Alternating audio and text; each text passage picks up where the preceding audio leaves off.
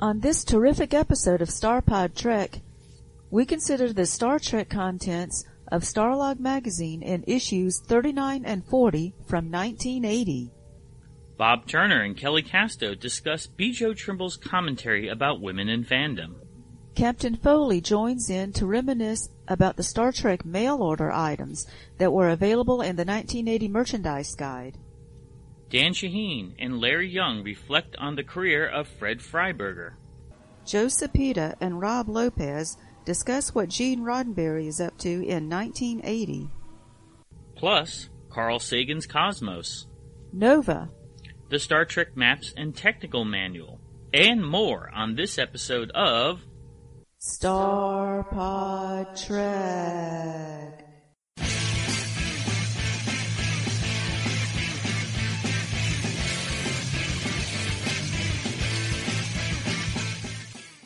Greetings and felicitations. Hip hip hurrah, tally ho. Hey baby doll. Hey Puddin'. I'm Nayar. And I'm Kavora. If this is your first time listening to us, welcome. We grew up in the 70s and 80s and watched Star Trek reruns when it was on syndication. On each episode of our show, we consider the contents in two issues of Starlog magazine and discuss what it was like to be a Trekkie years ago. But we leave the non-Trek-related content to our other podcast, StarPod Log. Feel free to follow along with your personal copy of Starlog magazine, or read it for free online at archive.org. If you would like to comment on the subject or give us feedback, please send an audio file to us at starpodlog@gmail.com. Who knows, we might include your comments on a future episode. Don't forget to subscribe to us on your podcast app and look for us on YouTube for bonus content and media reviews. Feel free to join our Facebook group, too. We look forward to meeting our listeners at the following upcoming conventions. So we are leaving Paris, jumping on the train, and heading to the United Kingdom to attend the London Film and Comic-Con. Those dates are July 8th through July 10th. At Olympia in London. Quite a few Star Trek guests there that we're going to be happy to meet in a different country. What are your thoughts on this, baby doll? I'm really excited about it. We get to go to our first con outside the U.S. I think it's going to be interesting because we've gone to so many conventions that there's a point where some of the celebrities actually, like, they just shake their head at us and say, wow, you're here? We just saw you 2 weeks ago somewhere else. So it'll be interesting to see some of them, how they respond to us being in a different country. Yeah, seeing them with different fans and different audiences and see how it goes. And, of course, we still might even meet run into some friends we already know, which would be cool. Captain Rios, we've never seen him before. Yeah, that'll be neat, too. I wish they were having more people from the new Star Trek shows, but, yeah, they are having him, which is great, and Jerry Ryan from Picard and Voyager. Definitely look forward to meeting up with many of our listeners because we have quite a few from the UK at this convention. And then Labor Day weekend, the grandest of them all, Dragon Con. The Dragon Con Trek Track is a convention within a convention. We never get tired of the Trek Track because it's always evolving, always just getting more Trekified than ever before, especially the room. I mean, our friend Joe Campbell, one of the track directors of the Trek Track, decorates it so you are totally immersed in the world of Star Trek when you attend Dragon Con. They have a lot of stuff in the room, such as the L cars and posters on the walls. It's so cool. And the Star Trek programming is always full. I mean, it's all day, every day of the con. And they just announced some Star Trek guests this year. We'll be, of course, be involved in panel discussions. It's our favorite convention in the entire world for a reason. Dragon Con. We look forward to seeing and meeting new listeners there this Labor Day weekend. Starlog Magazine, issue number 39, cover date October 1980.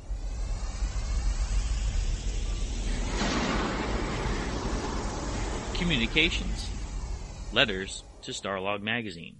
Donald A. Webster of Hapeville, Georgia writes, "Thank you for publishing the interview with Persis Khambatta. As a dedicated Baldophile, I greatly enjoyed seeing the hairless Miss Khambatta in Star Trek. I was most disappointed when she grew her hair back. Now, most women's appearance would be greatly improved with a total loss of hair.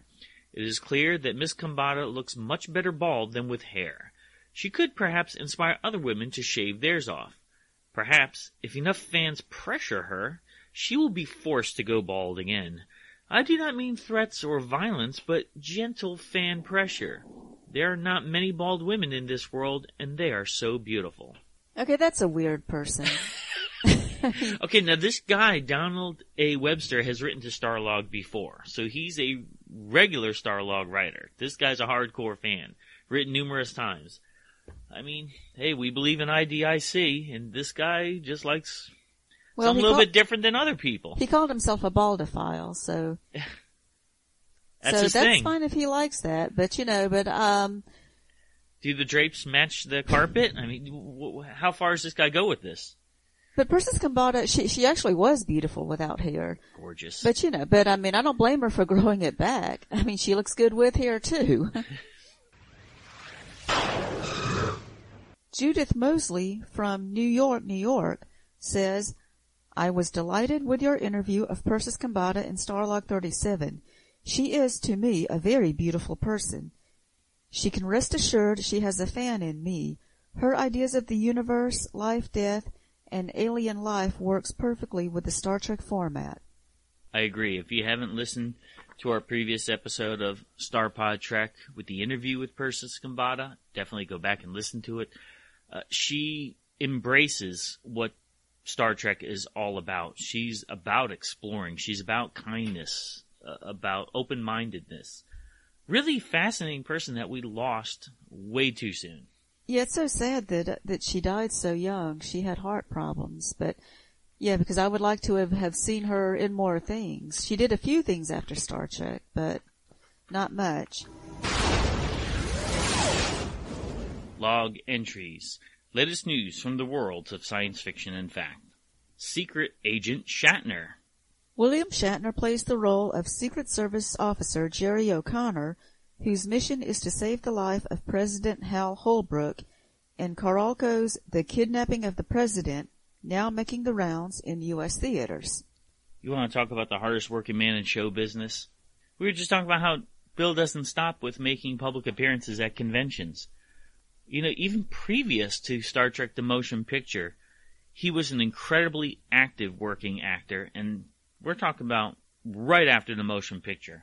He's involved in another project to be released. It seems he likes staying busy, yeah, even though, of course, we've also heard that he needed the money, but after the motion picture, he probably wasn't as desperate for work. And, it's just amazing that he's always kept busy. And even now, in his 90s, he still likes to keep busy. And that movie is not, I think I heard of it back then, but I had forgotten about it. It's not one of his movies that became popular. We're still in our process. I know if you listen to our other podcast, Star Pod Log, we're in our process of rewatching or watching for the first time an incredible amount of movies in the 70s and 80s that flew under our radar. And this is one of them. I've never seen the movie, but I know it's on our list of things that we have to see because we want to watch every single thing that the stars of Star Trek were in, either pre-Trek or post-Trek. And William Shatner is quite a long list.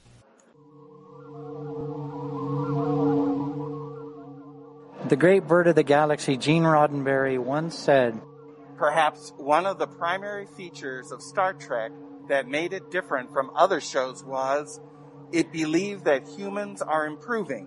They will vastly improve in the 23rd century. Star Pod Trek, celebrating Gene Roddenberry's vision of the future.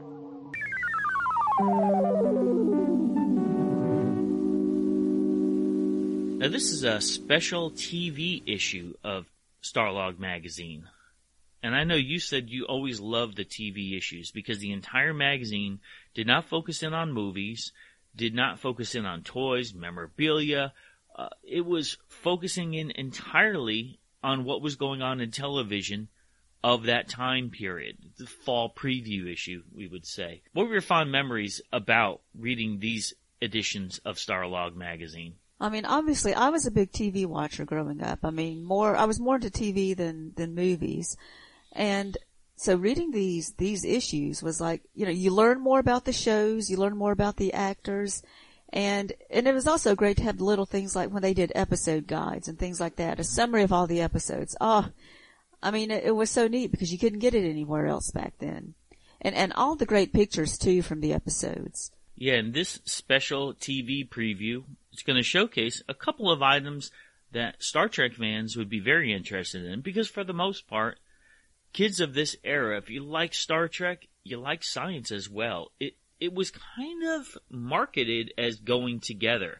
We know a lot of either children's magazines or science magazines would blend the two together. They would show the real-world science and how it affected Trek and vice versa. To me, it made Trek even more real than any other science fiction series. Seeing all the pictures and interviews, and like you couldn't really find these anywhere else too, because back then we didn't have VCRs, and so you couldn't just watch an episode over and over. I mean, yeah, you might record it on audio cassette and listen to it over and over, but that was it.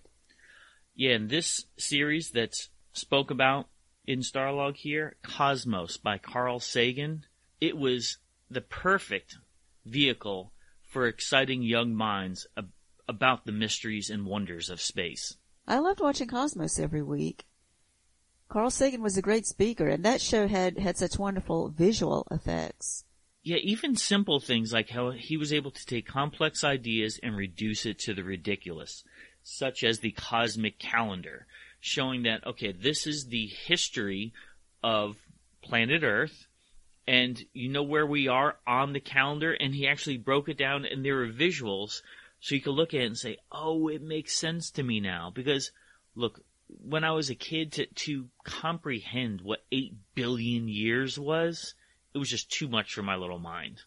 Whereas he made it so palatable, these concepts. The way they made a life-size calendar where Carl Sagan could walk on it, and he said, like, Earth is like December 31st on the calendar, if all the 8 billion years was 1 year to us. Yeah, exactly. And then even broke down the day and the hour. Like, wow, this is amazing. And him flying on a ship and to go and explore time and show how man had evolved over the eons, and what cultures were like, what led us into our civilization today. I mean, these are concepts that were touched upon in Trek, but he made it so come alive like never before. I love Cosmos so much. There was even some history on the show, like talking about Copernicus and how science evolved, how our knowledge grew with these scientists and their discoveries. It was a very interesting show, definitely. How did you employ concepts that you learned on the show to your classroom work when you were a child? When I was in junior high, I actually, in my science class, they gave us extra credit for it, so I could watch the show and take notes during the show and just turn in my notes, and I got extra credit. So yeah, I mean, you know, it's great for a show that I was going to watch anyway, and I get school credit for it. That was nice. And we've been rewatching Cosmos now in preparation for this segment, and it still holds up. The visual effects there are of the time, which I enjoy watching. I enjoy watching things to see how to reminisce of what it was like looking at special effects at that time. But it really does make a point, and it's well made. And there's a companion volume, a book that you could read along with that actually has more information than what the TV show contains. So I definitely recommend our listeners looking into that. But also, Neil deGrasse Tyson made an updated version of Cosmos. And we're able to see that.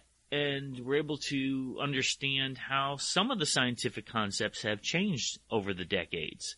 And I think that's the best thing about science, is that science will correct itself when the realization that there are errors. I mean, it's always growing and evolving as we learn new things, and that's how we have new technology now too that we didn't have back then. And I loved the upgraded show with Neil deGrasse Tyson too, and that one used a lot more animation, which looked good, and it fit even for the time that it was in the 2000s. Yeah, so he's Neil deGrasse Tyson. This is a Trek fan. Oh yeah, and he's a very entertaining scientist too when you see him. Totally, and he's one that actually Carl Sagan mentored him. So this is a series. It's available at most libraries. You can find it for free online. Highly recommend. If you haven't rewatched Cosmos in a while, as a Trek fan, it is a treat. Special TV preview. Nova is back. Were you a Nova fan as a kid? Oh yes, I was. And that was another show that I got extra credit for too. Yeah, that's another show on PBS. We're both PBS fans. PBS had a lot of British programming, but also a lot of science programming. And for nerds like us, that was like peanut butter and jelly. Yeah, just the nonfiction shows they had were so cool. It was supposed to be the educational channel. I remember they would have I went to Ridge Hill School in Hamden, Connecticut. We would have like events. It wasn't every week. Maybe it was once a month that they would say, okay, we're going to watch an episode of Nova. And they would bring in this cart with a TV stand on it and a VCR. And this was at a time that not everybody had a VCR. I know my family definitely didn't have a VCR. They would bring in that TV stand and we watched Nova. And I was like, oh, this is so cool. Like, were you excited when that cart got rolled into your classroom?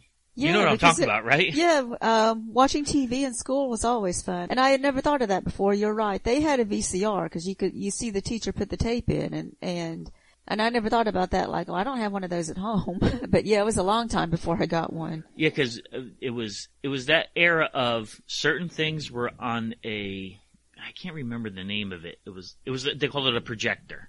It was like a piece of film that the teacher would draw on with a magic marker, and then it would project up. The overhead projector. That's what it was. Overhead projector. I got excited about the overhead projector, but I was super elated when they would bring in that VCR. I remember watching it. Yeah, because it was great, you know, since I liked watching TV anyway. But yeah, watching TV in school, oh good, we don't have to listen to anything else, just watch TV. It mentions that for this season of Nova, one episode will examine the studies of natural engineers, scientists who look at nature through engineers' eyes, and ask how and why plants and animals are made the way they are. I mean, these are all concepts that are explored in Star Trek to some degree or another. In Star Trek, the ideas of plants and animals being different, they don't look the way we do now, and sometimes like having aliens that represent something that we know of here on Earth in our time. I mean, didn't you love Beauregard in the Man Trap? And you could tell it was a hand puppet. There was a hand inside the plant. Wait, that was a hand puppet? Yeah, I guess not as a kid you didn't really notice, but yeah, it was pretty neat though. At the edge of the universe, 400 men and women are probing the immeasurable blackness of space. Their leaders are an Earthman with no fear and a stranger with no heart. Travel beyond our time and solar system, into new galaxies, into worlds beyond your dreams. Star Trek, every week, in color.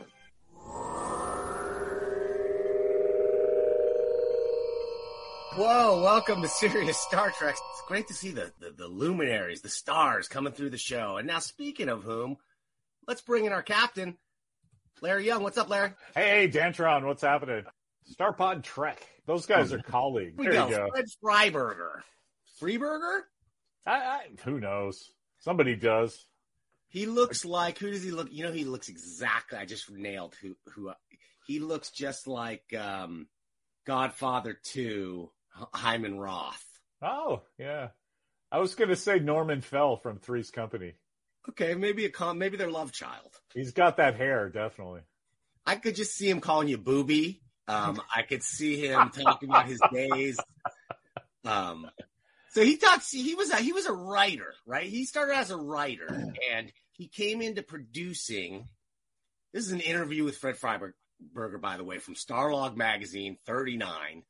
So this guy started as a writer, and it was in that era where they decided it would be a good idea to turn writers into producers so that they could punch up scripts and whatnot. And so that's sort of how he became a writer. And did a lot of really good stuff. He's talking about from the 50s on. He was a writer on shows like Zane Grey Theater, Rawhide, Wanted Dead or Alive, you know, classic TV, great TV shows. And then interviewed to write Star Trek, interviewed with Roddenberry. And Roddenberry wanted him to write for the first season of Star Trek, but he was going to Europe with his family. And when he came back, the job had already been taken, but he was hired on to season 3. Now, this is as much as I know about this guy. And so maybe, Larry, we were talking a little bit backstage about a little context. What's like the Star Trek take on this guy? Well, there's two thoughts, right? There's the lore that you swallow, and then if you look into it, it's like the real story. So the poor bastard. I mean, a working producer comes in to produce a show, and everybody's got, you know, they've got ideas about what's going on, right? So the way I understand it, and most of what I know of this side of the story is from David Gerrold's World of Star Trek, which obviously when you have somebody who's involved in the creative side, they're going to tell the creative side of the story. So I guess that he and Dorothy Fontana, who was I don't know if she was a story editor, I don't. It's been so long I don't remember exactly. But she started as Gene Roddenberry's secretary, and then became very accomplished in producing stuff, writing and producing stuff. She's, you know, she did the Quester tapes for him. She did the thing that Star Trek fans really know her about overtly is the only episode of the Star Trek animated show that was considered canon by Gene, which was like the big anointing of the Pope, right? It was Yesteryear, the one about young Spock. Something happens with the Guardian of Forever, young, and Spock is erased from existence. And anyway, so creative guys have an idea about how creative should work, and producers sometimes, you know, are like Fred, let's just call him Fred because I don't know how to pronounce his last name. But he started as a writer, so he's going to understand what creative and the talent want, but it doesn't usually go the other way. Creative and talent don't understand the nuts and bolts of actually producing and getting the show out the door, right? At some point, yeah. Yeah. Sorry, no, to me, and that's what this guy was like, they brought him in season 3 when budgets got cut, and there just had to be more writing. It just had to be more like we're on the Enterprise, and there's character drama. And sometimes it seems like he got hit from the fandom for like, there's too much drama in this. But I think he recognized rightly that needs to be the core of Star Trek. I agree.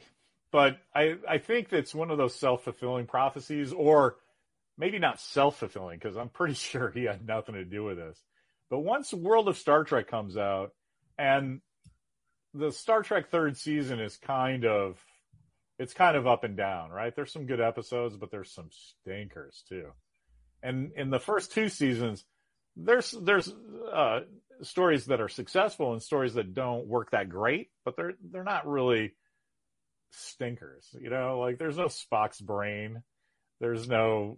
Even he calls out Spock's brain. Yeah, I mean it's you know, the stinkers are obvious to everyone, right? But that happens in the fast-paced world of TV production, and especially the context of which Star Trek was at the time. That after season 2, that show was pretty much canceled. And if it wasn't for the famous BJO Trimble marshaling all the fans and writing to NBC and picketing out front, there wouldn't have been a 3rd season. So I think we should all credit that guy that we got another season of episodes. Maybe they're not all stars, but, you know, it worked out. Well, and then so he went on to work on Space 1999. I watched a great documentary about Space 99, how it came from the ashes of a series called UFO, right, that was produced by Gerry Anderson as well. And Gerry Anderson is my new, like, hero. I only really knew, like, Thunderbirds and the Super Marionation stuff. That's, like, as much I really penetrated as – I didn't realize he went on to do – The effects I've seen on Space 99 were just really, really top-notch. Some of the best model work I've ever seen, certainly for TV. Right? Yeah, that's Brian Johnson, who had worked on 2001. So, you know, those guys knew what they were doing for the special effects. But I was going to say that you know I'm a giant. I've worn my Space 1999 gear on this show, and but I'm a giant fan of UFO. So I'm pretty well versed in this part of the story. Really? Okay. I've got to send you this documentary. It was great. It opened my eyes. You probably know all this stuff. Yeah, I think I have it on DVD. I know what you're talking about. Okay. But yeah, UFO was a crazy good show and so far ahead of its time. And when I talk about top five TV show intros, like, you know, Hawaii Five-0 and Wild Wild West, just Rockford Files, $6 Million Man, UFO is always in the top five. That music is slapping. It's cool future jazz. It's cut together like an MTV thing. If you show just a random person the intro of the show, it's impossible to guess what year that was produced. Yeah. Okay. I wish I had checked it because I haven't cleared it yet to know if I could play it or not. But I can hum it. What are they going to do? Come to my house? But to bring it together, like Fred was also hired to do the second season of Space 1999, where he did exactly what you were saying. He's interested in the drama. He wants to up the action. The first season of Space 1999 is great, but it's pretty antiseptic. Mm. Like there's no hard resolution to the stories, which it works really well in 1976. And now I think it's ahead of its time. Like the answer to everything is like, well, we don't know what that was. Stay tuned next week when we'll find out another thing that like, what is going on there? Right. But that's an acquired taste in 1976. So they put everybody in cool jackets and, you know, zipped up the music and had Monster of the Week. And that was saving it. There was I feel like I could talk about this stuff for hours. That Space 1999 started as another season of UFO. Yes. They were going to soup up the moon base. So when you see UFO and Space 1999, you see those are completely related. Even if you don't read the credits, just as a fan, you're like, they have cool ships, they have a moon base, they're attacking these problems. And so instead of Sir Lou Grade, I think I'm pretty sure was his, he was the finance guy for ITC. He was like, well, we could do another set of UFO.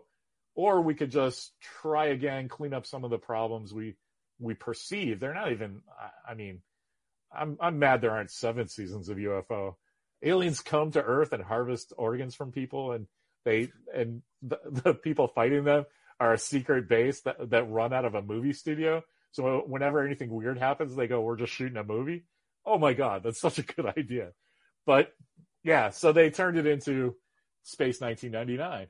Well, and they said, like, it was once Martin Landau got attached, that it was like, everything's a go. We got Landau's on board. Right. We're in it. Like, that was enough to, like, make it all happen. Where in Hollywood, you got to have a star attached for an American show. Mm-hmm. You see why that worked, right? Because he had, especially in 76, coming off of Mission Impossible and all his movie work, that guy had gravitas to spare. Yeah, he did. So if you're trying to sell, you know, a dopey thing about guys on the moon that's been blasted out of the Earth's orbit, you know, Martin Landau is your guy. And then they sort of just tried to make him into Harrison Ford. And that was not as successful in season 2. Sure. But between Dorothy Fontana and David Gerrold giving him a hard time about the guy who got Star Trek canceled with his crap, and then to have him trying to breathe life into a second season of Space 1999 that was not as successful. The fans of the first bit were like, this is crap. And guys that wanted to see a cool drama action thing were like dismissive because they already thought Space 1999 was something that he was making it, I think, better. I mean, I love both seasons because I'm in the tank for space stuff. Yeah. But I get why the casting stuff was really interesting too. They talked about how like they were contractually obligated to have these Italian actors in there because they had a deal with the Italian production. The finances. Yeah. It's like our international crew from all over the world. It's got two Italian folks for like kind of shoehorned in there. Yeah, but, you know, I loved it. I loved the whole thing where Alan Carter was one of my favorite guys because he's the action guy that is doing the, you know, early 30s stuff that mid-50s Martin Landau can't do. So, of course, he's cool. Is he the Australian dude? Yeah, Nick Tate. Yeah. He ended up being a pretty famous voiceover guy in his later years. He's still around. I love Nick Tate. He was in a Next Gen episode. Other nationality, and he talked him into like letting him use his Aussie accent instead and making the guy Australian. Good move. Well, I mean, it's great because, you know, and in the future, in 1999, of course, everyone's going to be from other countries and all work together. And there's not going to be Russian-Ukraine invasions or anything like that. Okay, so Freddy here is known as the guy, and in TV, this makes you the like a super essential commodity, somebody who could take some bits and pieces of something that we spent a lot of money on already. We dumped a lot of dough into these sets and these ideas. And let's turn it into something that can be commercially viable. Mm-hmm. And at least for a moment, I guess he proved that enough. And his attachment to Star Trek and Space 1999 made him like a sci-fi fix-up guy. Mm-hmm. And so he got involved with, I guess, the creation of the motion picture, which followed a similar pattern, right? You want to tell us about the pattern on how the motion picture came out of the ruins of another thing? Sure.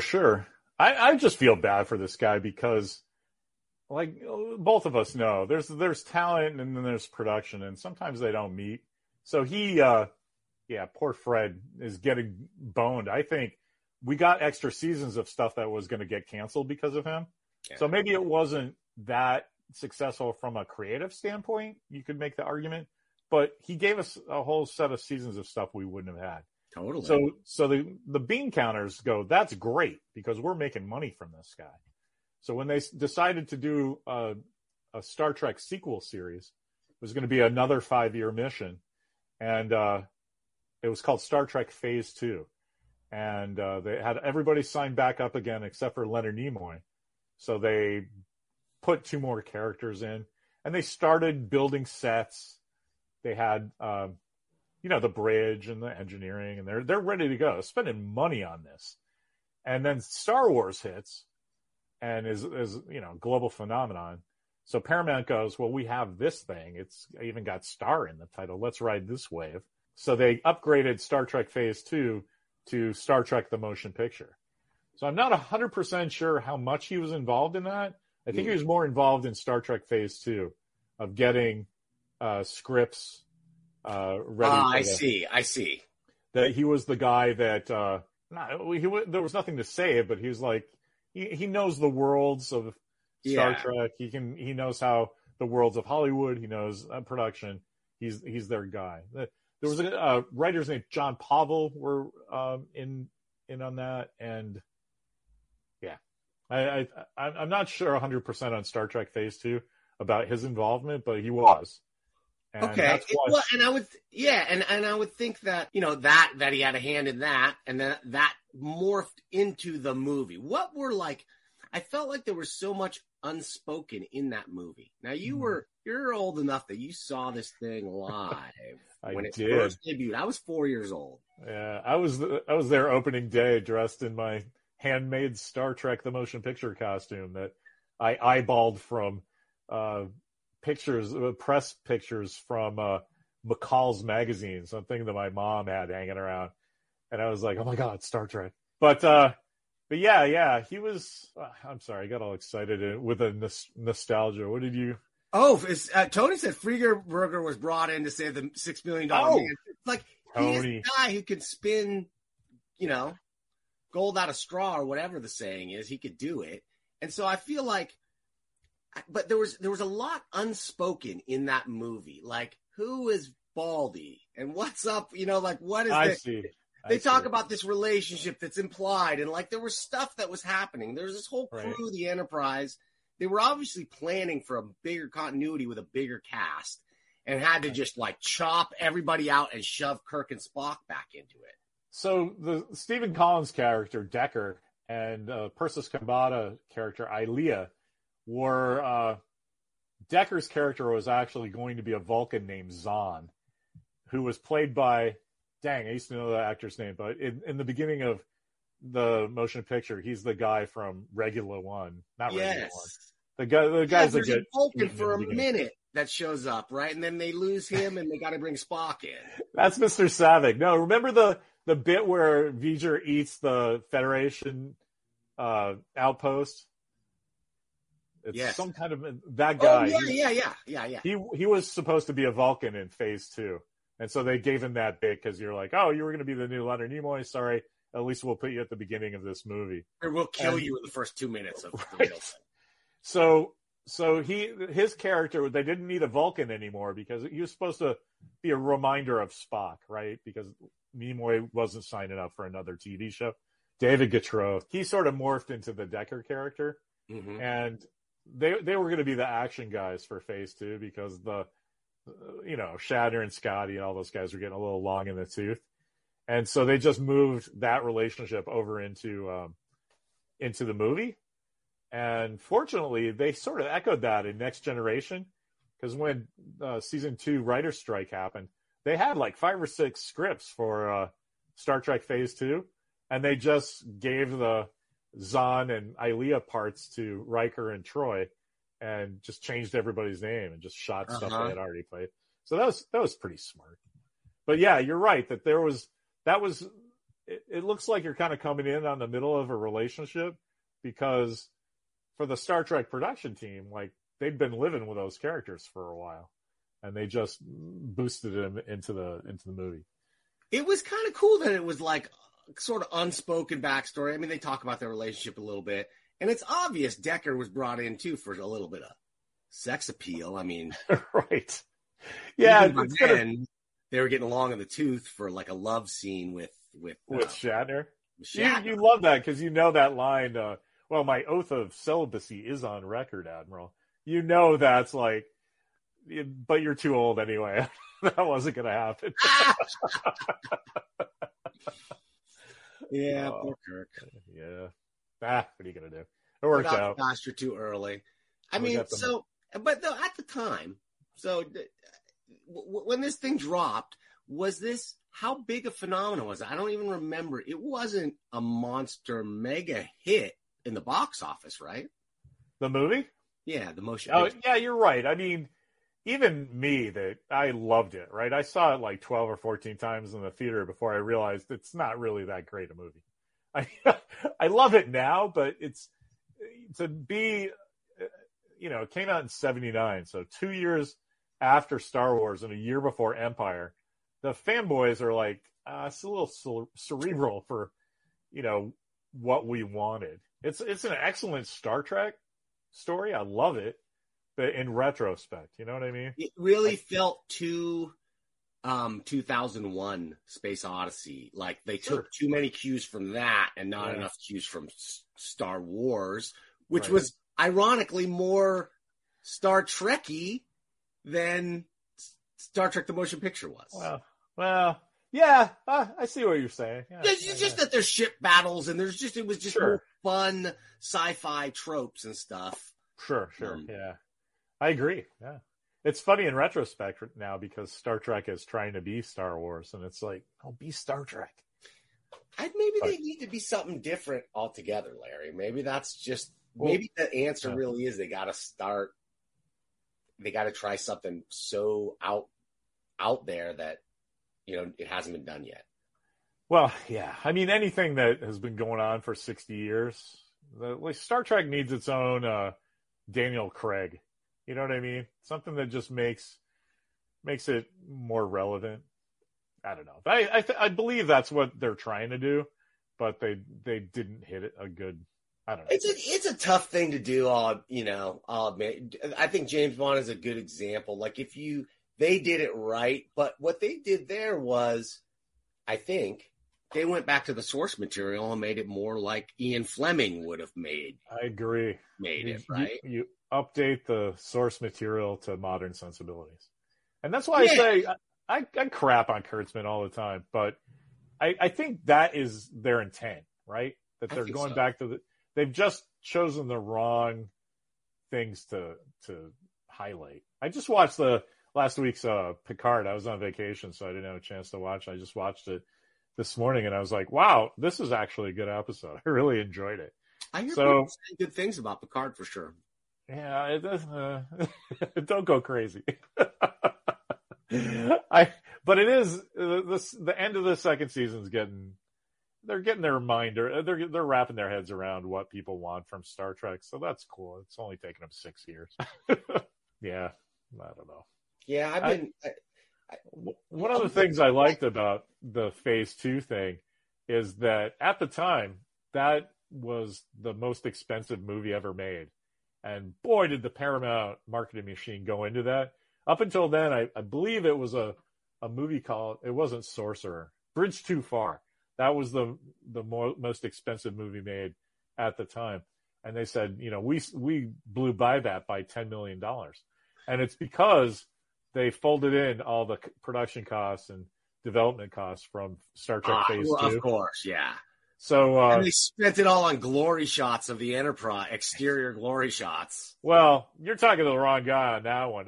If they had made an 8-hour version of that scene where it's just Kirk and Scotty like flying around going, oh man, look at that door. And oh geez, that photon torpedo, I would have loved that. Yeah. Check it out, the moldings on the Jeffries tubes, everything.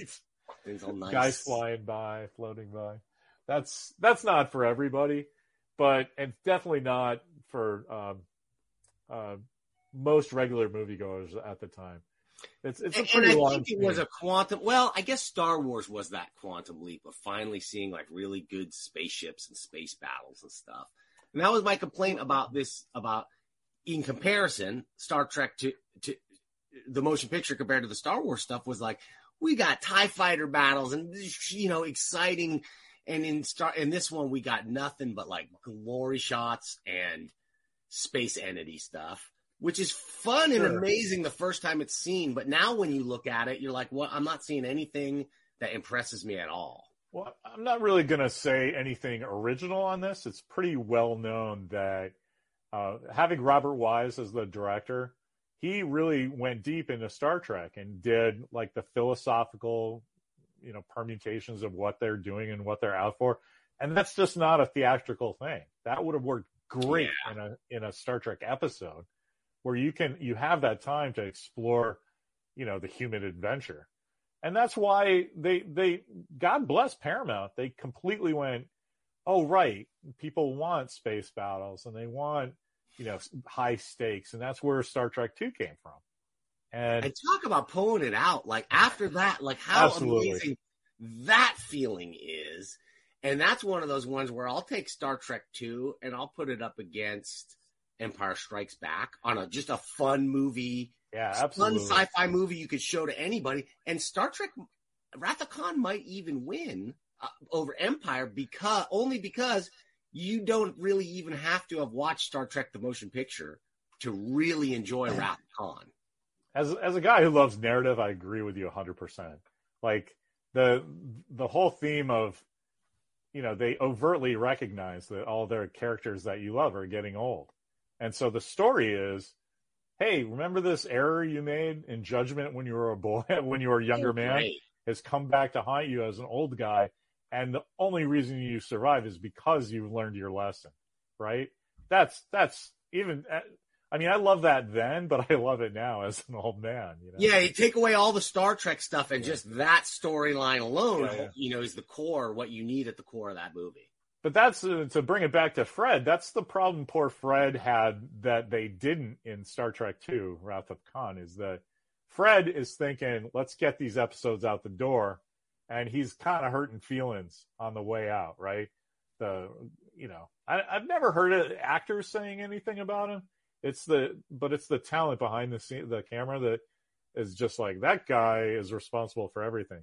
But Paramount, I don't know if it was a lucky thing that happened or when they hired Nicholas Meyer to direct, he must have, it must have been the producer, Harve Bennett, that brought Nicholas Meyer in. I'm not sure who who came in first. But there was a production guy handling production, and then there was a director who had a vision and got a good script going, and both guys worked together doing their stuff at the top of their games to just in an atmosphere that they didn't have the big budget that the first one had, and they pulled out some magic. So when the production guys and the creative guys get together, that's good. You can't. Poor Fred has learned, or we have learned, the audience has learned from Fred's example that you can't muscle the creative guys to do their best work, and the creative guys can't get their stuff out the door unless they let the production guys do their thing. Yeah. So I don't know. It's a good that's lesson. The synthesis. And it's tough to get those things in sync, but when they are, it's when you get incredible, you get incredible stuff. Well, I think, Star Trek, I honestly, I will put up Wrath of Khan against Empire Strikes Back as like, if it's like, what movie would I want to watch right now? I think I'd probably rather watch Wrath of Khan, to tell you the truth. I love the whole, like, what's the best sequel ever made? And everybody mostly says Godfather 2. And I'm like, you guys are forgetting Wrath of Khan. I think that is the gulf between how the first movie was received and how the second one came is so much wider and more impressive in Star Trek than it is in Godfather. That I think I got to give it to Kirk. But speaking of Harve Bennett, the guy behind getting that Star Trek II out the door, Fred was brought in for $6 Million Man, and yes.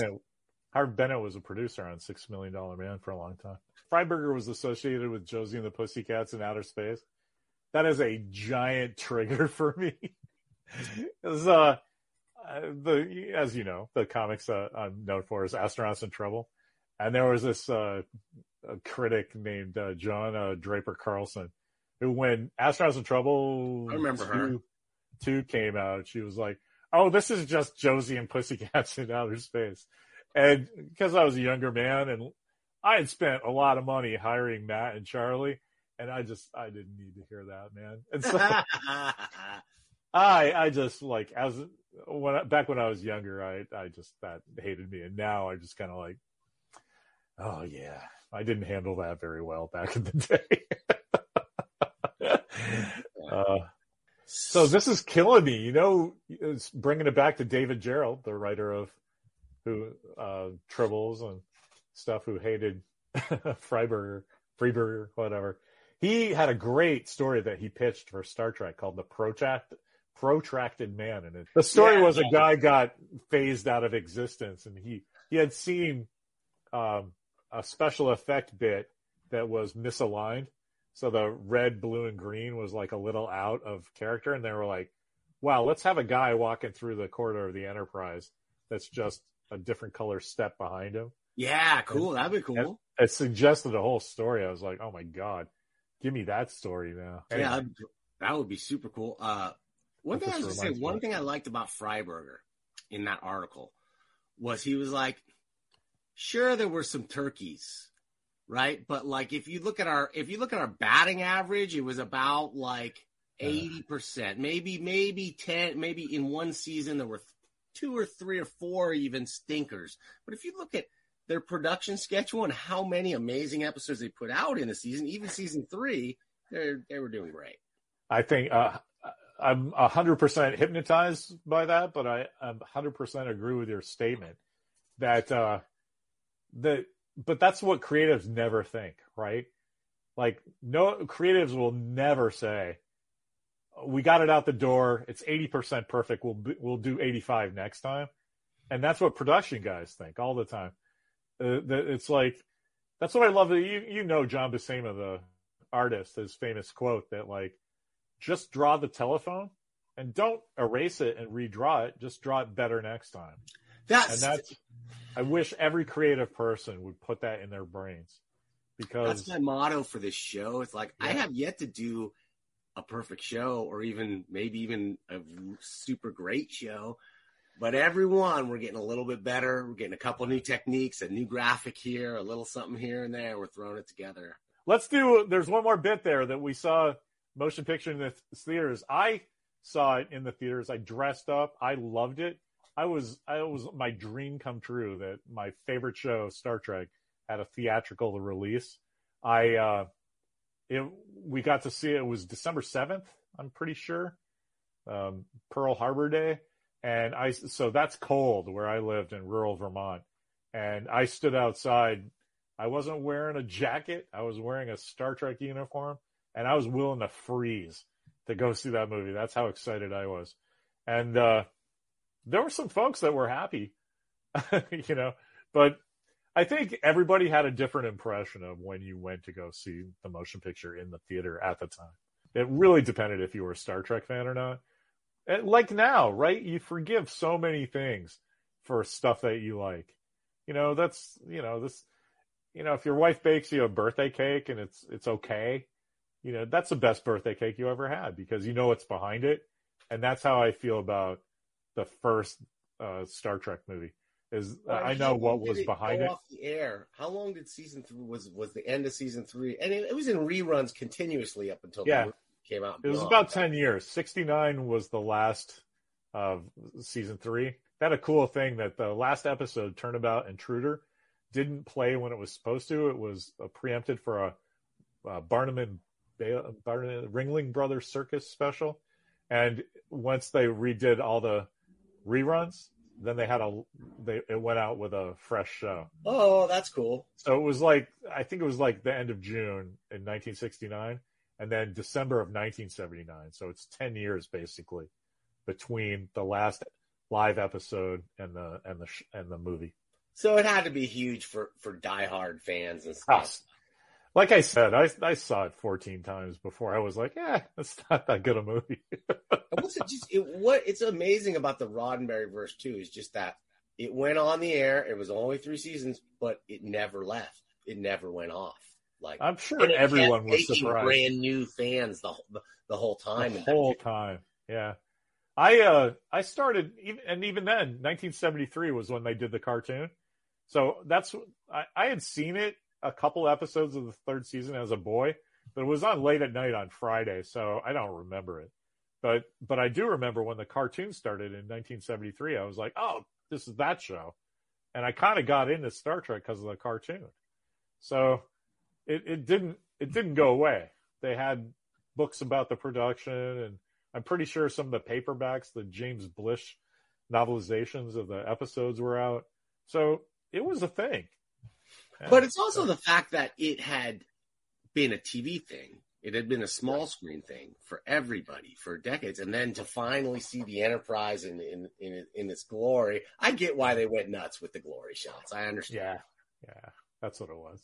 It's just that at the moment, that had to be huge because you'd never seen it. But since then, like, if you're a young fan coming, it's hard to understand what would have been magic about Star Trek The Motion Picture.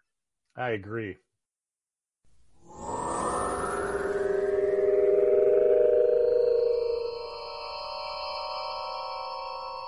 Okay, our convention report for this episode, Wonderfest 2022, Louisville, Kentucky. Special guest Nicholas Meyer. What did you think about Wonderfest this year? Wonderfest was awesome. Yeah, they came back with a blast this year. It was actually more crowded than we've seen it before, and probably mostly because of Nicholas Meyer, I think. A lot of people wanted to see him. He's a famous movie director and famous Star Trek director. Yes, 40th anniversary of Star Trek II, The Wrath of Khan. Very entertaining as a speaker, and very open and honest in stating that he was not a Star Trek fan. He was a fan of maritime drama. And that's how he approached the movie. He realized that Star Trek in itself was Horatio Hornblower in space. He directed Star Trek II, as you said. So it's you know, like one of the most popular, maybe the most popular Star Trek movie. It's a fan favorite. And yeah, even not being a fan, he knew what makes a good movie. And it did have a lot of nautical themes in it, and he wanted that. He even wanted that in the music. Like you could kind of tell that it sort of gives you the impression of being on a ship. And the whole idea, and it just worked really well, bringing back Khan and the way he presented it and everything. Yeah, it's amazing his stories. We're going to end up posting his presentation on YouTube. So look out on our YouTube channel for links to that. But it's this guy, he really reinvented the look and feel of Star Trek because of the fact that he wanted everything to feel like they're in a real Navy. He wanted to put some extreme suspense in there. A submarine battle in space. Can you imagine if we didn't have him enter the Star Trek franchise? It would just be a totally different feel. It would, especially after the motion picture. And Star Trek had to kind of prove itself again with the second movie. And so we are so glad he did that. Carl Sagan invites you to watch Cosmos, a 13-part series appearing on public television. Cosmos takes you on an epic journey through space and time to the galaxies, the stars, our past, and our future. Join Carl Sagan as he explores some of the mysteries of life on Earth and the possibilities of life out there.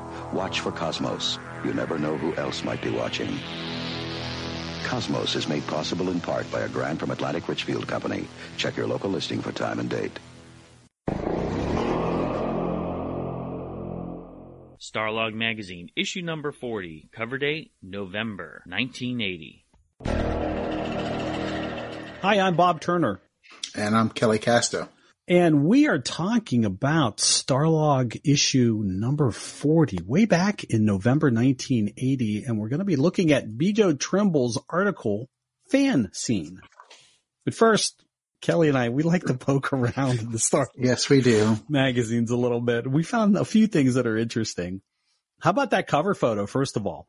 Oh, my gosh. Yes. Right? I mean, Luke Skywalker with Yoda from Empire Strikes Back. Right. The Dagobah scene. So cool. It is. We both mentioned that we found an article entitled Marvel Leaps into TV Film Production. Now, this is kind of interesting. The blurb reported that Marvel Entertainment had created a television, motion picture, and animation studio. That's really cool, right? Yeah, it's super cool. I mean, could it be the birth of the MCU? In a weird way, I think you're right. I think while today's Marvel movies are not a result of that studio's creation back in 1980, they're at least a result of that same vision, right? Yes, definitely. And at the very least, they talked about the ABC, the Spider-Man cartoon that was going to be on ABC, which had, if I'm not mistaken, had Firestar and Iceman. Right. Absolutely. I mean, you and I were in high school or college at that time, but I remember having to check them out. Yeah. Oh, absolutely. Oh, wait, yeah. Spider-Man's got a new cartoon. Well, of course I'm going to check that out. Yes. That's just fun stuff. Yeah, I know. We're geeks. A little bit. Now let's move on to Fan Scene by BJO Trimble. In this month's edition, she entitled this article, Ideas About Ideas. And BJO opens talking about receiving letters on her first few columns. And in those, she claimed that some of the readers were upset that she didn't have subjects for those columns. Right.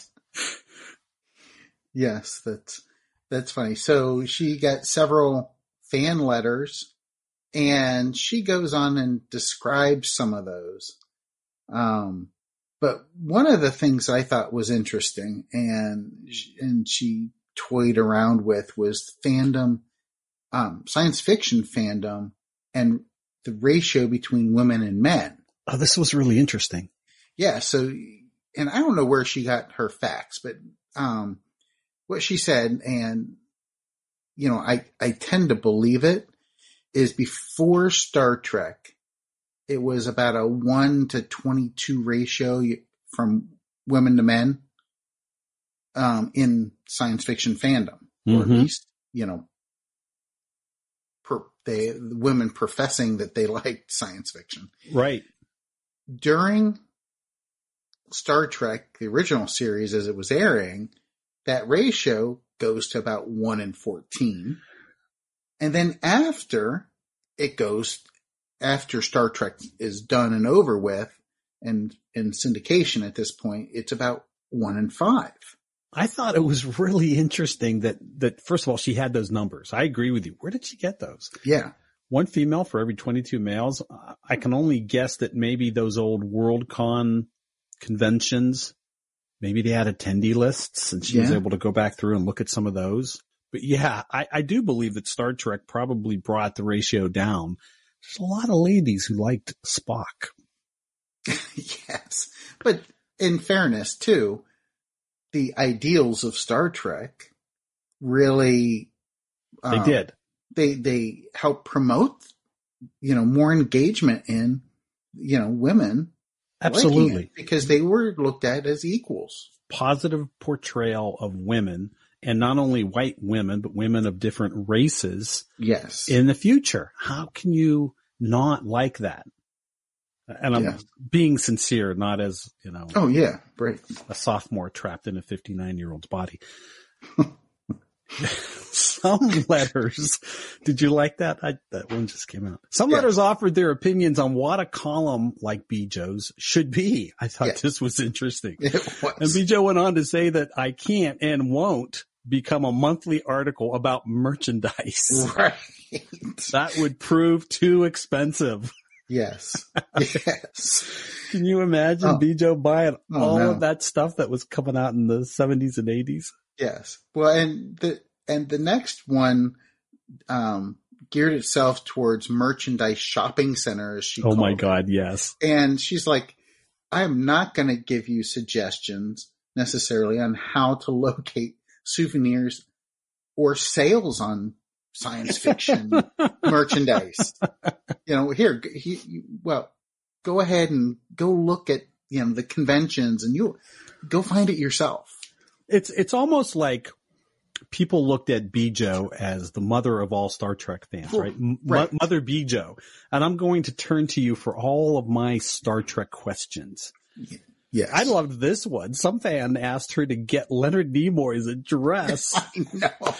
And then to get him to send personal greetings to the writer of that letter. Yes. So she had quite the terse comeback for that one. I don't know what his address is, and I wouldn't dream of asking. She did. The one of them that I liked was it was a couple fans actually, she said, wrote about getting the rights to continue the Star Trek Concordance. Oh, yeah.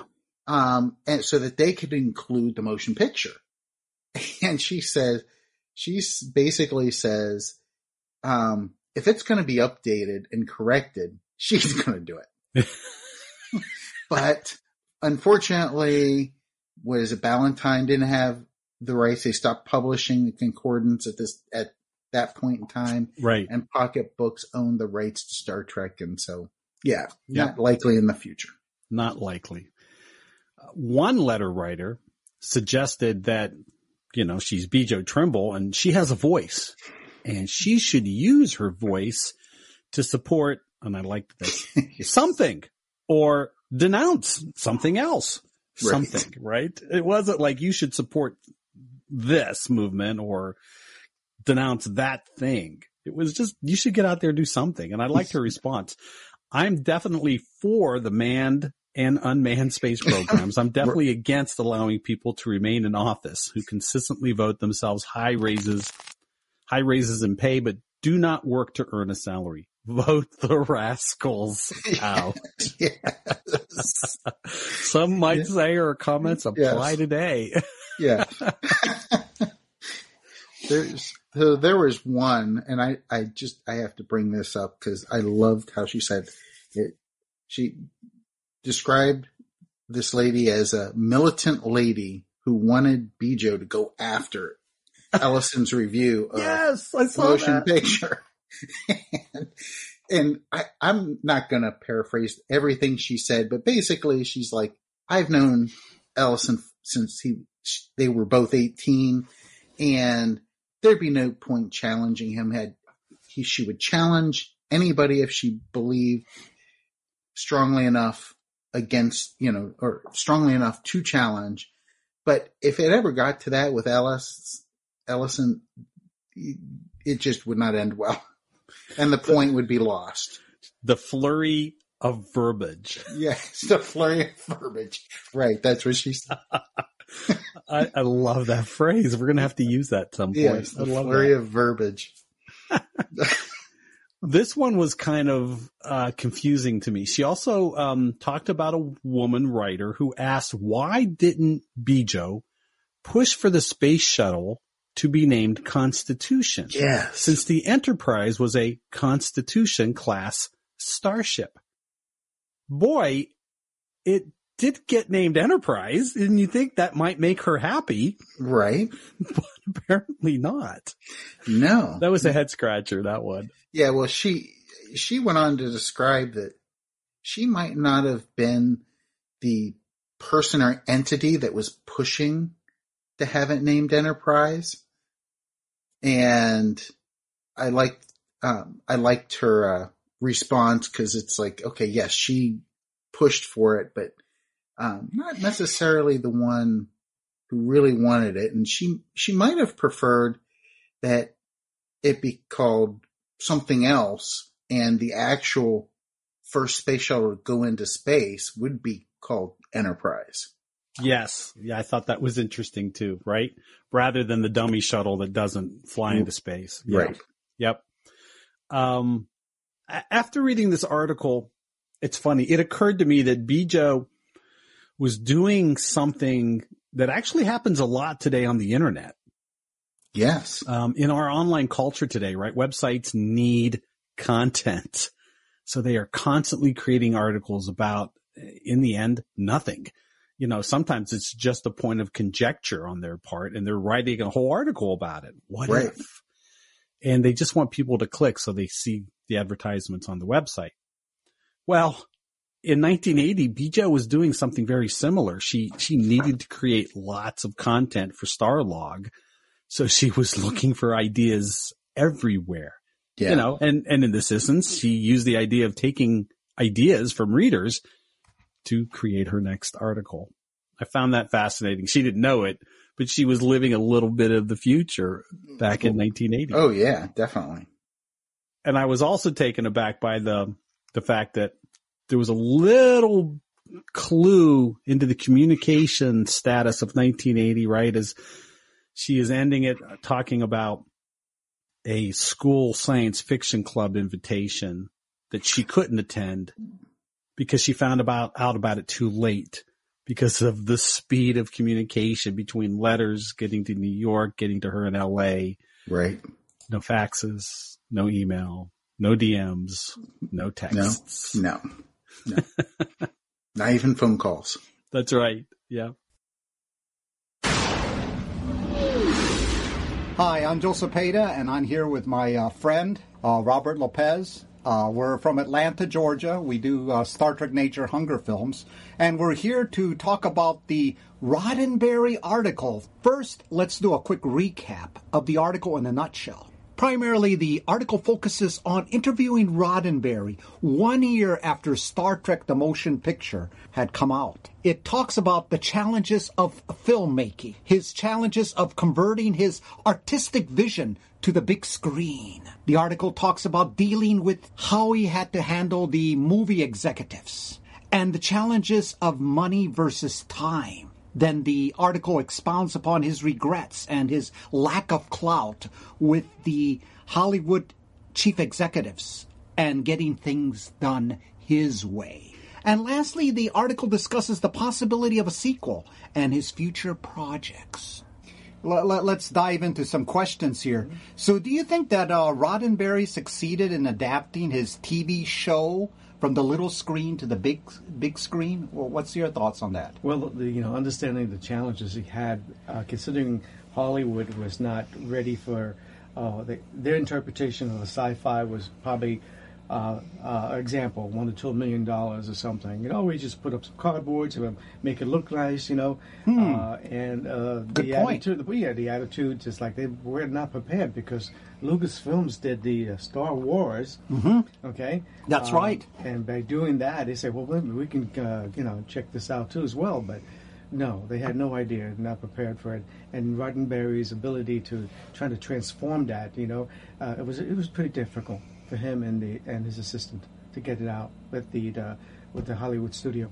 I think you raised a good question there, because weren't they, would you say, in competition with Star Wars, having come out a couple years before, trying to best them? Well, they wanted something similar to that, you know. They just didn't understand sci-fi. Okay, that's what they're good point. I mean, you know, the final outcome, as you already know, but that's it had to be the way it turned out. There's no way you can change it because their attitude was in the infant stage of understanding sci-fi. Let's talk about Roddenberry, the man. He, a soldier, pilot, policeman, screenplay writer, TV producer, and now movie producer. So what do you think of Roddenberry, the man, and his vision? That's a loaded question. It definitely is. His vision for Star Trek was enormous. He saw great possibilities and had wonderful, you know, which technology at the time was very limited, but he saw the availability. In fact, he had scientists, I believe, to even try to convince the studios, hey, we need to do this because this does work. You know, he was not just a little, you know, Star Trek writer. This Roddenberry and his assistants were phenomenal people. They had a tremendous amount of vision and what they expect to see the adventure to be, you know. Because, you know, Star Wars more like his battles and all, but Star Trek was finding oneself, you know, to go beyond, you know, what no man has ever been gone before. And that's what it was all about, the journey. It was not just about, you know the ships and a war going on. There was not a war going on. This was a whole different story. That's right. And it was, I think that was a challenge that he had to convey that. What do you think about the challenges of movie making? In what sense? You mean? In the time of Roddenberry, 1980 movie, 1979, making a sci-fi big budget because film. You know, as well as, you know, even the early days of Desilu Productions that started all this, and to Paramount, that, you know, that finally gets it. Again, going back to that history, they felt that it was a child's show. The ability, I mean, we have one, and the beautiful part of it, they had great actors, you know, serious people involved in Star Trek. And I think the challenges were is how do we make it better than it was before? That's right. From the TV version. That's right. To the big screen. Again, good point. You know, so I think they were not prepared for this. You know, especially when they offer, they offered $1 to $2 million to do the production. That's right. Know. Right. The pocket change. Pocket change. They started with pocket change. You know, and you had great actors. You had Shatner, Nimoy. You know, you had, these are awesome actors. How are you going to ask them to come aboard with such? You know, no. Good point. They had to rethink this, and I'm glad they did. That's good. You know, you're right. Robert hit a good one about the evolution of the film from when it went from TV to, they were thinking, how do they adapt it to the big screen? You know, what changes do they have to make? So Roddenberry in his article talked about Star Wars versus Star Trek, and he had seen Star Wars no less than 4 times. So I'm asking you, Robert, which is better? Star Trek versus Star Wars, and what's the difference? Or is there a difference? There is a tremendous amount of difference. The Star Wars brings you to a time and space where there was a battle going on, whereas, you know, we in Star Trek, this is an opportunity for adventure. We just got through a tremendous World War III, meeting with the Vulcans and developing warp speed. You know, it was right. Like Good point. It was a time where they wanted to reach out, you know, and find meaning for mankind. And the only way you can do it is get it to the stars, you know. Good point. You're right. So it leads us to our next question. Where did you first see Star Trek The Motion Picture, and what are your movie-going memories that you can recall? Well, it came out in 1979 in debut in December. Right. And I don't remember exactly whether I saw it in December or I saw it in January. Wow. I do remember it was very cold. Whoa. And there were lines around the block. Whoa. Okay. To get to see this movie. Okay. And I happen to believe I saw it in Manhattan, so it was lines to get in there. It was like I was in total awe, because I remember when Star Trek came out in the 60s, I was a teenager, you know. I was so overcome by it. In fact, when they started making toys, remember? You know. Yes. Yes. That's right. The big lineup of Star Wars. The toys. Toys. Yes. You know, all the toys coming out. The packages. I never asked my parents for anything. Right. But when I asked them for that, they went out to the store and got it for me. You know, they were so enthusiastic about me knowing more about the stars. That's right, and I remember didn't McDonald's come out with a line of Happy Meals with the Star Trek The Motion Picture, right? Right. I mean, I remember that lineup. I mean, you had to have your Happy Meal so you could look at the pictures and all the graphics and everything. So that was a fun thing. So it's so when you saw the movie, when you sat down for the first time, what were your initial impressions when you first saw it? Thoughts? Well, the first thing is the big screen. Okay. There's nothing like it, you know. All right. You know, even today we have flat screen television. That's right. But it's not the same kind of feeling when you go to a movie theater. I was totally in awe. I remember looking at it, and I seen the crew coming along. They look vibrant. They look strong. They look great in their uniforms. You know, it was like a new life. It's a new beginning. You know. Wow. And I said, this is Roddenberry's dream to show this new beginning. That's right. I was definitely overtaken by it. In awe. The whole thing. That's good. Yeah. Especially after seeing it in the boob tube, and then all of a sudden you're seeing it in the big screen. It's like, whoa. Yes. And then these new costumes, right? A new ship, right? Mm-hmm. A new design of the ship, new costumes. And how about meeting each other for the first time when they're coming aboard after many years, right? I've seen, you know, there's, I could see their the belief in the system. You know, you can't fake that. The acting was genuine. You know, the whole crew. You know, genuine acting. It was just. It was just. It was. I would definitely. I would say I was taken, and I was total awe about it. I couldn't wait to see it again. So after the movie, did you have any thoughts like how you would have made the movie differently, or were you just impressed with how it was when they put it out? It's hard to think about that because you know, like an armchair kind of attitude about how I would have done changes. You know. I honestly believe the movie was designed the way it was catered to a sequel coming. Unfortunate, you know, Roddenberry was, you know, asked to leave, you know, because they didn't want him involved in the set. You had the director, Robert Wise. Robert Wise, yes, that's right. Phenomenal. He passed away, but he's... He was a great actor. A great director, excuse me. Yes. And they both collectively trying to work together and trying to keep the vision, the dream of making the motion picture. Of course, Roddenberry had a different focus on what he would love to see, wanted to grow with it, you know, and its characters. But, I wouldn't change anything because basically it's hard to say after you've seen a movie, you can critique this. No, it had to be the way it was. Oh, okay, great. Yeah, it's so. Do you think Roddenberry talks in the article about Hollywood? So my question to you, Robert, is: do you think Hollywood understands science fiction? I would say that's a loaded question. Yeah, I know. That's definitely. Let's put it this way: today they do. Today they know. If you see on. Streaming channels, you can purchase these channels. You watch these, excerpts of Star Trek all over the place. Next Generation, all over the place.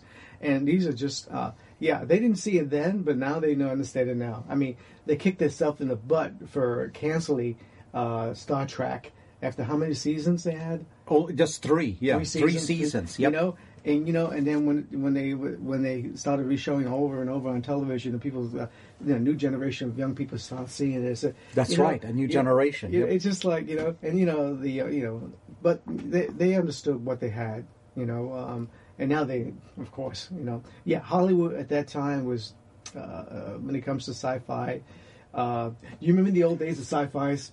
You know, the creature of the black lagoon. Oh, yeah, yeah. I used to love that. He's talking, ladies and gentlemen, about the what do you call it? The B movies, right? The B movies, they call them the B movies. Mm-hmm. Yeah. Monsters, ghouls, robots, mm-hmm, creatures, you know. It's So you can understand Hollywood at the time. Right. That's what they saw, you know, the sci-fi mission, you know, the mission of put in and film. I believe they could have improved a little bit in the early days, but you know, like I said earlier, it you know, you just can't see you can't say it now. I mean, you have an opinion, but right. The movie is the way it was. It was just, you know, it was phenomenal. I tell you, nothing really keeps me in awe except that movie. You know, in the beginning, and I was hungry for more. I wanted to see more. Oh yeah, their hunger. Hunger. Yeah, that's like nature's hunger. There you go. You know? Hungry for more. Like, do you think Roddenberry fed an appetite, sci-fi appetite? Oh, absolutely, absolutely. You know, to this very day, what about the new generation growing up today as well? They see this. That's right. Know? They and then you know, warp drive. You know, that's no longer sci-fi. You know. Scientists and NASA are even talking about warp drive. You know, of course they changed the design of the ships. You know, they think, well, this would work better, but warp drive is something that will happen. Wow! You know? Yeah, just in time. So you know? Fascinating. Yeah, yes, you know. So whatever was sci-fi now is becoming reality. Yeah, that's right. We talk about the early click on the communicators. Yes, yes, okay. Yeah. Communicate. Yeah, look, and then look now. You got cell phones, right? That, oh my God! That's so someone said, hey, look, wonder if we can make something that small to communicate." Look at today. You're right. Good point. Do you think that Hollywood saw the Star Trek as a cash cow for a quick buck? Yes, that's what they're hoping for, because they spend $44 million and they were unhappy. They collected worldwide only $139 million. And I'm thinking, only $139 million at that time period? You know, that's a whole lot of money. Yeah, you know, for back then. Back then, you know. Yeah. But they weren't hoping to $200, $300 $1 million. You know, that would have been great. But I believe the presentation of the movie could have done justice to that. You know, because it didn't. When they say worldwide outlets and all that, I just think they didn't do a good job. You know, they could increase if they did a better job in presenting the motion picture as it is. But again, $139 million is nothing to laugh at. You know, considering you think about it, they spend 44, so they make less than $100 million.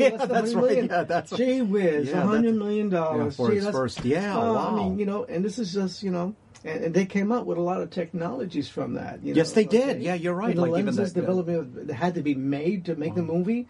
You know, wow. And they had the extras that were in the movie. I remember that. They were all fans. Yes, that's right. The extras in Star Trek The Motion Picture were fellow fans. Good point. Mm-hmm. Yes. I mean, I bet people would give anything just to be a background extra in Star Trek The Motion Picture. Hello. Yeah, put me in a uniform, stick me in the back, I'll be so happy. Yeah, you got it. Yeah, definitely. I mean, wow. Yeah, and it was history in the making. Do you have any closing thoughts or comments? Well, in Star Wars and Star Trek, both awesome films, and to this very day, the new stories are developing and constantly, the virtual reality, all that, it's continuing to search out, the meaning of who we are as a good point, to grow and develop, because you see the saga. This is all about human interaction. Ah, yeah, good point. Yes, Star Trek is human interaction. Yeah. Yep. Star Wars is like, okay, this is what could be, and this is wonderful, it's great, and they're both good movies, but that's set up at a different time. It kind of is. Do you see like one being more like a fairy tale and the other one being more like sci-fi, or are we talking apples and oranges here? Apple and oranges. They both have significant equal amount of great human stories, but Star Trek is more like Earth Bond. You know, yeah, good point. Earth, you know? Yeah, you know, I didn't think about that. You're right. Where the other one is Once Upon a Time in a Galaxy Far, Far Away, you know, which is great. Yeah, you're right. Yeah, but you're right. Yeah, that's what I was saying. You know, the fairy tale versus sci-fi, mm-hmm. and I'm glad you mentioned the Earth part. Yeah, you know, because now, wait, Star Trek is Earth, you know, yeah. and people exploring. You that's know, right, where Star Wars is like people fighting, right? The evil Empire, right? The right, the Darth Vaders or the Vaders or whatever they whatever the evil ones are, you know. And I enjoy it. I enjoy it as well. Same here. It's, I mean, they spend a tremendous amount of Disney spent a lot of money, and it's wonderful, you know. Wow. They own the rights to it. That's fantastic, you know. But it all started, you know, in the early 70s. You know, that was that and it just grew. Yes, you know? Yes. It's amazing. I remember taking my nephews and nieces with the little ones to see Star Wars. Yes, okay? Yes. They were like totally excited, you know. And I tried to take them to see Star Trek, but they were like they didn't understand Star Trek, you know. You know. Yes, yes. So they were young still, you know. But again, these are two quality films. I mean, awesome. Franchises, if you want to call them. You know? But you know, but getting back, you know, not to lose. Yes, yes. At least our story begins at Earth. Yes, that's a good point. It tells a story where mankind went through a third war, total devastation, and all of a sudden got together, you know, and someone decided, hey, let me try making warp drive to see how fast we can travel to the next star, and that's how we got connected with the Vulcan. With the Vulcans, you know, we're like, they recognize our signature, you know. Oh, yeah, good point. Yeah, you know, that's where I started. Yeah, the Vulcans, finding Earth. Yeah, and, you know, and we were so eager, but we're so young. Right. We were still babies and thinking about at that time. Yeah, the Vulcans finding Earth. We don't know what's out there. You know, then they greet us with open hands, or they want to eat us. That's a good point, right? You know, we don't know. That's right, because no aliens have landed on planet Earth yet. That's a good point. I don't. No, I haven't seen any. Like to quote Elon Musk, he says, "Well, I haven't seen any yet. You know, where are they?" Wow. You know, Elon Musk, of course. You know, yes. And he says, "Where are they? Have they landed here? Where are they? Wow. Who are they? Why are they going to come out and talk to us?" You know, this is he's pointing out, if they were here, we would know. Good point. Good point. You know, unless they're hiding behind the curtain, you know, like in The Wizard of Oz. Good point. You know, who knows? You know, and that's a whole different story altogether. Oh yes, that's right. We have a film coming out before the end of the year. And my good friend Robert Lopez plays Commander Roddy like you've never seen him before, and we have some great drama scenes and very comical scenes that I think you'll enjoy. You know, if you grab a big drink and a tub of popcorn and enjoy it. But we're gonna produce our next film. Yes. It's called Fighting Chance, and it's coming out before the end of the year. And I play Captain Ramses of the Starship Crusader. So we hope that you'll join us, and you'll watch it, and you'll have a barrel full of fun.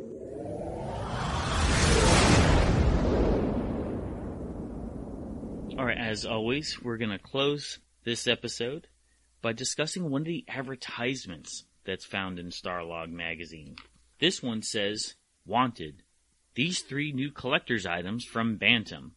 And it's a book produced by Eric Stedman about intergalactic creatures and criminals, another book by Frank Frazetta, his artwork, and here's the one that's interesting to Star Trek fans, entitled Star Trek Maps by New Eye Photography, $8.95.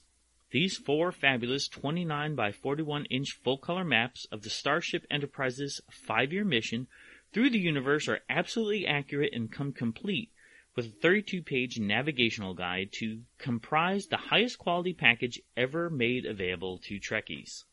So we have that in our collection, and we're going to talk about it. So it actually comes in a folder saying Star Trek Maps, Navigational Charts, based on the award-winning television series created by Gene Roddenberry. It's copyright 1980. I think it's interesting that when you look at the cover, it's actually, it looks like an AMT model kit that is almost amateurishly painted. So you can tell it's the original Enterprise. You're just looking at the picture of the ship. I mean, it still looks nice. What I think that's kind of strange about this is the fact that this is the motion picture era. You figure they would use a model of the refit, not of the original series. So I think they didn't do a great job of cross-promoting the motion picture. Yeah, this was probably produced before that. I'm assuming it was probably several years in the making, and then that was what they had done. That was good point. What they had. Also, it notes on the back that it has Klingon and Romulan neutral zones, alien and allied vessels, star systems, planets, and other worlds. So if you're a collector looking for this on the secondary market, you'll find two large maps. Make sure that it has the booklet included entitled Introduction to Navigation, Starfleet Command Technical Publications Section. This is what brings out the reality and that makes you feel like these are actual maps that you can study and find these actual planets on, because it tells you how to coordinate geometry, how to look at things not only in 2 dimensions but 3 dimensions, looking at the Y, X, and Z planes, how to coordinate the chart symbology, and astrogation maps. So when you look at this map, what do you admire mostly about it? That it has all the systems that were on Star Trek. And I like how they actually used the map that was used in Balance of Terror to show the Romulan Star Empire. So that was cool that they included that. Yeah, and it's the same coloring system that they used in Balance of Terror. Yeah, it looks like they used the same thing, the same map picture. And it shows the Klingon Empire. And I like that they use the colors, too. It's color-coded so you can kind of make out different things in it more easily. And it even has a cutout of other systems. Close-ups of course, the Sol system, Talos, Triskelion. I mean, it's pretty detailed. And showing the relation. Once you go back and forth between the navigation booklet and the map, you're able to see the distance on all axes of different planets and different systems. Like, it shows you how far Charon was out in comparison to other planets. And it even has outlines of the Enterprise's normal patrol route. So there's also a section on it called Interesting Worlds, where it shows just a close-up of what the planets look like from like if you're orbiting the planets. It shows Vulcan, Babel, Talos IV, Organia, Yonada, even Sherman's planet, which was never shown on the show. And it has a chart that shows the different sizes of the planets in relation to one another. Yeah, so you can see that Vulcan was a lot bigger than Earth, for example. And it is great seeing the different colors of the planets just to see how they looked. And having Yonada on here, which wasn't really a planet, but the one that looks like an asteroid on the outside. I mean, on Star Trek, the original series, they didn't have stellar cartography, which would have been neat to show something like this. They have that big room and to be able to use holograms to see it. So, you know, back in 1980, we just had this map to look at. Yeah, highly recommend Star Trek fans of this era, late 70s, early 80s, pick up a copy of the Star Trek Maps and Navigation Guide. Thanks for listening. Make sure you hit that subscribe button and join our Facebook group. Live long, and may the force be with you. Nanu Nanu.